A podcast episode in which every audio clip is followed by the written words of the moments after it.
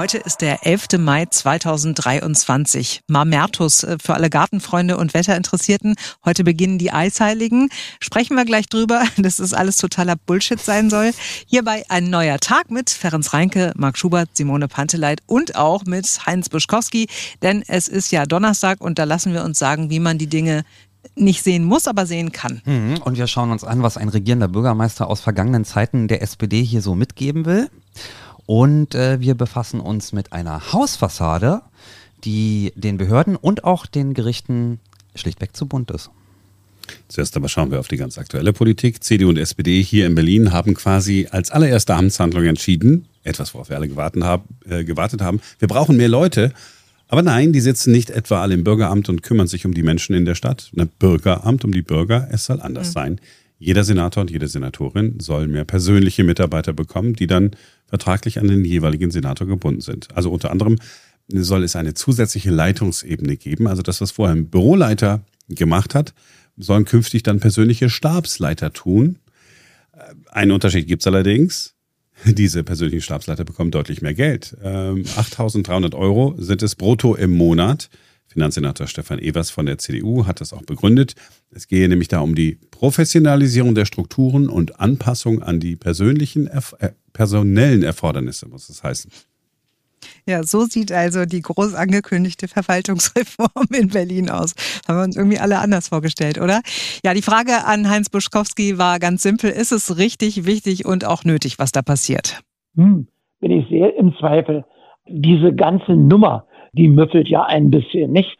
Also was hier beabsichtigt ist, ist doch, Leute aus dem Parteiklüngel in die Verwaltung einzuschleusen, als Quereinsteiger, so nennt man das, ohne dass sie dafür qualifiziert sind, ohne dass man die Stellen ausschreibt. Naja, also was ist denn das außer Selbstbedienungsladen? Dem Berliner Abgeordnetenhaus wollen S P D und C D U ihr Vorhaben nicht vorlegen, wohl auch um sich eine Debatte über eine Versorgungsmentalität für Vertraute zu ersparen. Also ist es Vetternwirtschaft durch die Hintertür, oder? Wieso Hintertür? Das ist Haupteingang, aber weit aufgemacht. So offen hat es bisher noch nie einer gemacht. Bisher hat man sich wenigstens immer die Mühe gemacht, wenigstens noch eine Scheinbegründung herbeizureden, um das zu begründen. Nein, diesmal ist es ganz offen. Wir brauchen persönliche Leute, die vom politischen Vertrauen getragen sind und die, wenn der Senator oder die Senatorin weggehen, dann müssen die auch wieder weg. Man fragt sich, ist das wirklich wahr oder ist das schon wieder O-Ton Berlin, der unverändert weitergeht? Wer will zuerst was sagen? Ja, es fehlen einem so ein bisschen die Worte, oder? Ich finde, Heinz Buschkowsky hat irgendwie alles gesagt. Also. Selbst wenn man das alles so vorhat. Also wenn man sagt, okay, komm, wir brauchen, dann müssen wir Parteifreunde hier noch unterbringen oder äh, wir brauchen irgendwie mehr Leute und auch die Pressestelle und Öffentlichkeitsarbeit soll auch noch ausgebaut werden. Selbst wenn man das alles vorhat, dann kann man das doch nicht als allererstes machen. Man muss doch wenigstens, weil man noch weiß, was Menschen denken, also weil es auf der Hand liegt, was die Menschen denken. Das, was Heinz Buschkowsky gesagt hat, ist der Common Sense. Muss man sagen, okay, pass mal auf, wir machen erst Folgendes.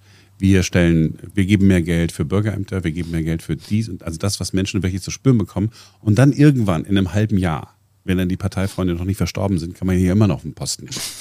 Ja, und wenn es jetzt eine Professionalisierung ist, dass einer mehr Geld bekommt.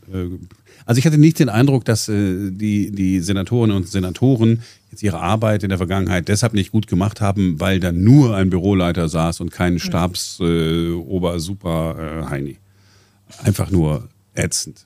ätzend. Wir wissen es nicht. Sie hätten vielleicht total viel geschafft, wenn sie nicht so extrem viel zu tun hätten und jetzt entlastet werden müssten. Zum Beispiel so ein, wie hieß der, dieser eine Senator, der Geisel? Ja? Ja. Da, kannst, oh, ja. da hättest du zwanzig Leute hinsetzen können, wäre nichts rausgekommen. Das stimmt allerdings.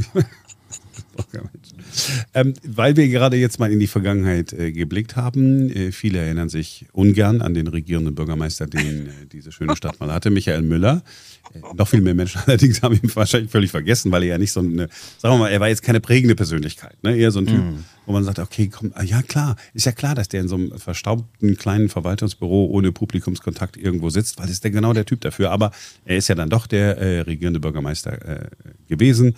Äh, ist ja auch egal, er wird auch Fans gehabt haben. Die Berliner Morgenpost jedenfalls hat gedacht, Mensch, äh, den Michael Müller, den keiner mehr kennt, Den können wir nochmal äh, ein paar Dinge fragen und laden ihn zum Interview ein. Ja, und das Spannende an diesem Interview war, ich habe es mir komplett durchgelesen, habe mich sehr, sehr gelangweilt, denn ein Interview mit Michael Müller kann ja gar nicht spannend sein, Nein. weil es ja ein Interview mit Michael Müller ist. Aber er hat äh, bestimmte Dinge formuliert, was er sich zum Beispiel von seiner Partei wünscht oder was er von der S P D in Berlin erwartet. Äh, auf dem Parteitag Ende des Monats soll es zum Beispiel eine Aussprache zum Wahlergebnis gehen, weil sie ja bisher nicht passiert ist. Und ähm, weil er in diesem Interview nicht gesagt hat, was da konkret an Aussprache sein soll, ja, und was er sich da wünscht, haben wir einfach Heinz Buschkowsky gefragt. Was glauben Sie denn, wie wird es da abgehen am sechsundzwanzigsten Mai? Ach, ich weiß gar nicht, ob sich die Auguren alle so hinter der Hecke vortrauen, was sie im Moment in den Hinterzimmern alles beschnacken, nicht? Aber ich glaube, man wird da schon einiges miteinander zu bereden haben, weil die Situation der Berliner S P D ist wirklich alles andere als rosig. Sie ist ausgesprochen bescheiden und ein Parteitag kann da helfen. Aber nur, wenn man auch ehrlich und sauber miteinander umgeht. Und das ist in politischen Parteien ausgesprochen selten. Laut Michael Müller geht es jetzt darum, eine inhaltliche Debatte in Gang zu setzen, wie die Berliner S P D wieder andere Wahlergebnisse erreichen kann. Was er glaubt, wie das gehen soll, sagt er da leider nicht. Deshalb an Sie die Frage, Heinz Buschkowsky. Wie kann denn die Berliner S P D wieder andere Wahlergebnisse erreichen? Ziemlich klare Ansage, indem sie eine andere Politik macht. Dazu braucht sie andere Partner. Gut, anderen Partner hat sie inzwischen gefunden. Wir haben jetzt unseren Regierkai. Und nun werden wir mal sehen, ob das zu einer besseren Politik reicht. Ich würde es mir jedenfalls wünschen, weil das, was wir hatten, war Käsekuchen. Käsekuchen schmeckt zwar am Sonntag, aber nicht in der Politik.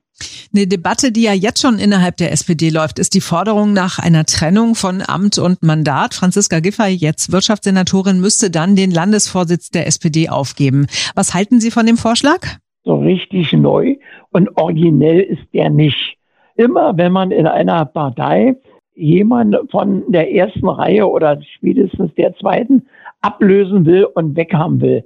Dann führt man diese Diskussion über Trennung von Mandat und von Partei. Äh, die glücklichste Figur hat unsere Regiermeisterin nicht gemacht und am glücklichsten ist die Berliner S P D mit ihr nicht mehr.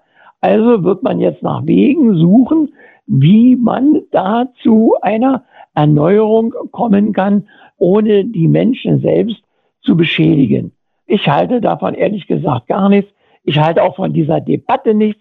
Mensch, nun fangt doch erstmal an, Politik zu machen und was abzuliefern. So wie es war, geht's nicht weiter. Guck mal, hat der Müller äh, dann doch noch eine Diskussion angestoßen. Unfreiwilligerweise. Sie haben ja, ja einfach nichts gesagt. Versehentlich. In Interview.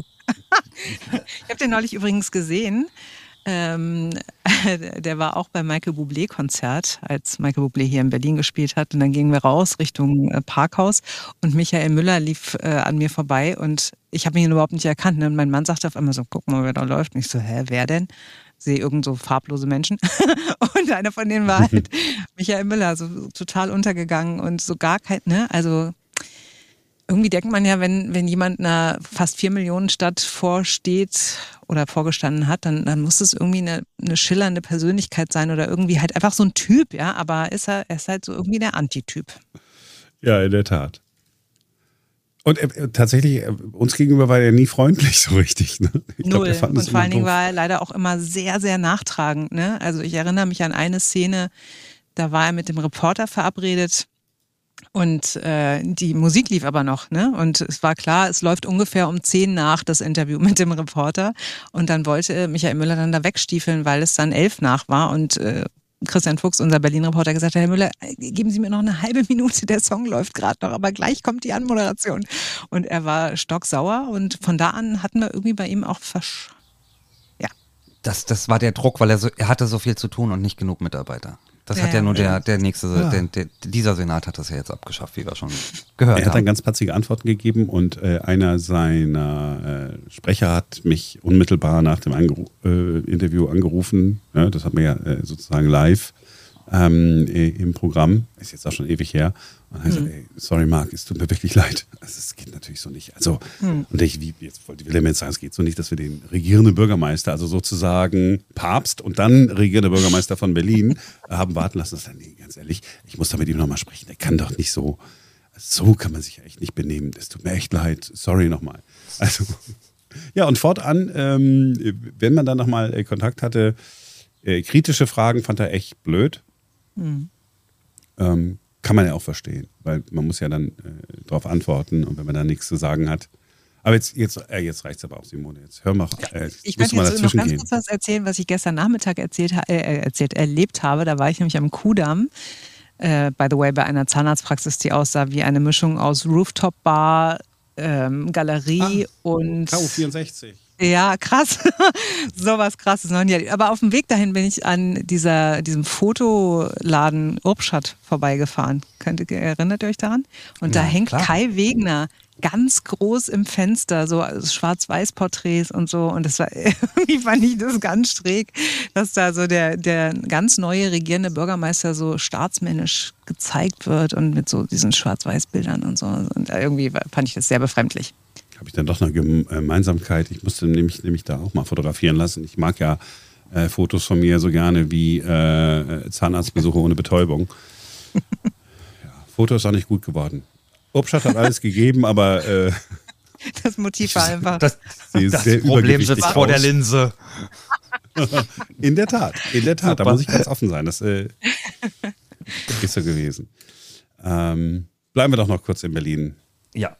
So, und dann stellen wir uns nämlich die Frage, ist das wirklich euer Ernst? Also am Stuttgarter Platz in Charlottenburg, da steht das Happy Go Lucky. Das ist ein Hostel und das ist auch schon von Weitem, kann man gar nicht so richtig sagen, sondern von sehr, sehr Weitem äh, schon zu erkennen, weil es eine extrem bunte Fassade hat. Da sind Smileys drauf, Herzen und Sterne und eben alles ganz, ganz farbig, ganz bunt. So, und das alles muss jetzt beige oder grau überstrichen werden. Das hat das Oberverwaltungsgericht so entschieden. Die Fassadengestaltung, die verstößt gegen den Denkmalschutz und gegen das baurechtliche, Zitat, Verunstaltungsverbot. Und wir haben Heinz Buschkowsky gefragt, ist das richtig so, weil Regeln eben Regeln sind und die müssen dann auch eingehalten werden, auch wenn es manchmal schade ist, oder ist das einfach nur spießig und irgendwie auch so richtig typisch deutsch? Naja, das ist schon ein bisschen spießig. Der Punkt ist aber einfach, dass dieses Gebäude unter Denkmalschutz steht und die Behörde den Denkmalschutz jetzt durchsetzt und sagt, du kannst ihn nicht umgehen, indem du einfach aus Grau bunt machst. Deswegen schwebt da seit Jahren dieser Prozess und jetzt ist das Urteil gefallen. Ich bedauere das sehr, aber letztendlich ist es halt so, es kann nicht jeder sagen, was heißt hier Denkmalschutz? Das interessiert mich alles gar nicht. Ich mache, was ich will und ich male eben das Schloss Charlottenburg lila an. Ob man damit wirklich durchkommt, sehr die Frage. Die Rechte an dem Bild auf der Fassade gehören inzwischen einem amerikanischen Marketingunternehmer. Der will gegen eine Entfernung klagen, auch vor U S-Gerichten. Jetzt wird's kompliziert, oder? Was machen wir jetzt?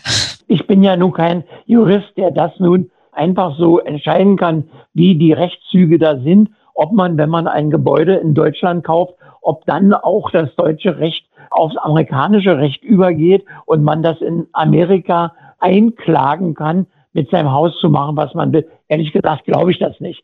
Sie können doch nicht einfach in Amerika sagen, ich kaufe mir ein Haus in Deutschland und alle Bestimmungen, die es für das Haus gibt, die gelten nicht mehr. Aber soll der Eigentümer klagen, wo er will? Soll er Gerichte anrufen, die er will? Erstmal sind wir hier in Berlin und in Berlin gilt unser Landeskonservenvater, also der Denkmalschützer, und der hat angeordnet, bunt raus, grau rein.